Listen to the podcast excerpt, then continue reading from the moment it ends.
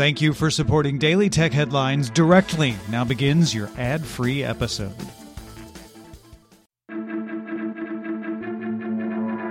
These are the Daily Tech Headlines for Monday, April 1st, 2019. I'm Rich Stroffolino.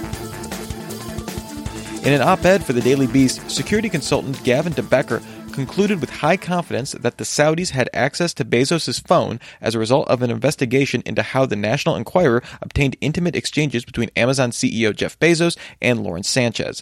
DeBecker could not prove a direct link between the Enquirer's access to the material and Saudi access to Bezos' phone, but he found that the Enquirer indicated it has knowledge of the exchanges prior to receiving them from the reported source, Michael Sanchez.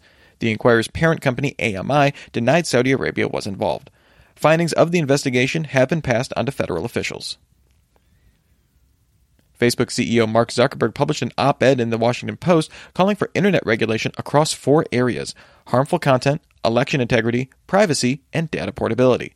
In the piece, he suggested creating third party bodies to set standards governing the distribution of harmful content and having companies graded against those standards, privacy regulation in the mold of the EU's GDPR, and support for the Data Transfer Project for standardizing data portability.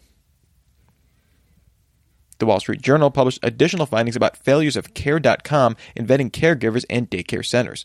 The journal claims that Care.com deleted 72% of daycare centers, over 46,000 businesses, previously listed on their site days before their initial March 8th report came out, while Care.com states that it only removed 45% but didn't provide a total number. The original report found that Care.com listed hundreds of daycare centers as falsely having state certification, as well as listing caregivers with criminal records who then went on to commit crimes against someone they were caring for. Facebook announced the Why Am I Seeing This feature for the newsfeed, providing details into how its algorithm sorts non ad content for the first time. The explanation will also feature shortcuts for See First, Unfollow, Newsfeed preferences, and privacy settings to allow for further newsfeed customization. The feature is rolling out to all users and will be available across Facebook on May 2nd. Cloudflare announced an update to their 1.1.1.1 DNS Resolver app, which now integrates a VPN called Warp. Warp encrypts all internet traffic from a device to the point it hits Cloudflare's network and uses a Google developed protocol called QUIC, which builds on UDP to offer improved reliability, replacing Transmission Control Protocol, or TCP. Cloudflare claims using QUIC and routing traffic over their wide network will noticeably decrease page loads while offering improved security.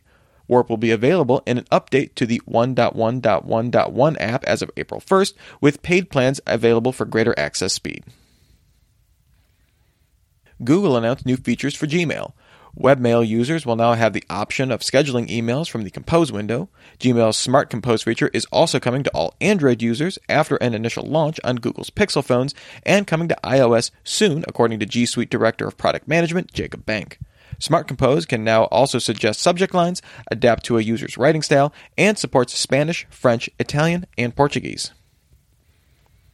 In an emailed media statement, Apple Senior Vice President of Hardware Engineering Dan Riccio announced that Apple was canceling its previously announced AirPower wireless charging mat.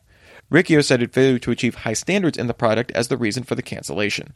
AirPower was originally announced in September 2017.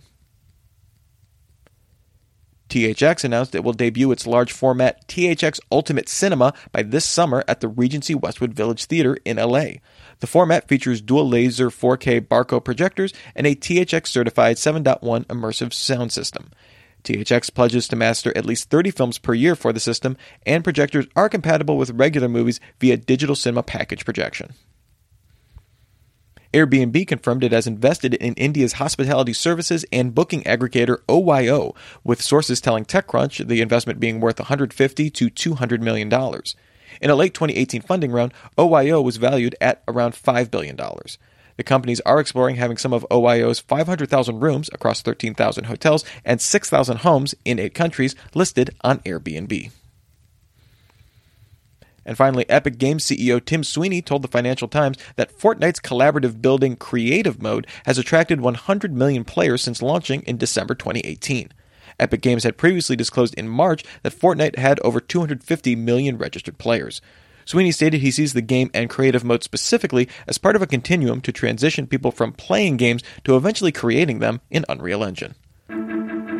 Remember, for more discussion of the tech news of the day, subscribe to Daily Tech News Show at dailytechnewsshow.com. You can also find show notes there and links to all these headlines as well. Thanks for listening. We'll talk to you next time. And from all of us here at Daily Tech Headlines, remember, have a super sparkly day.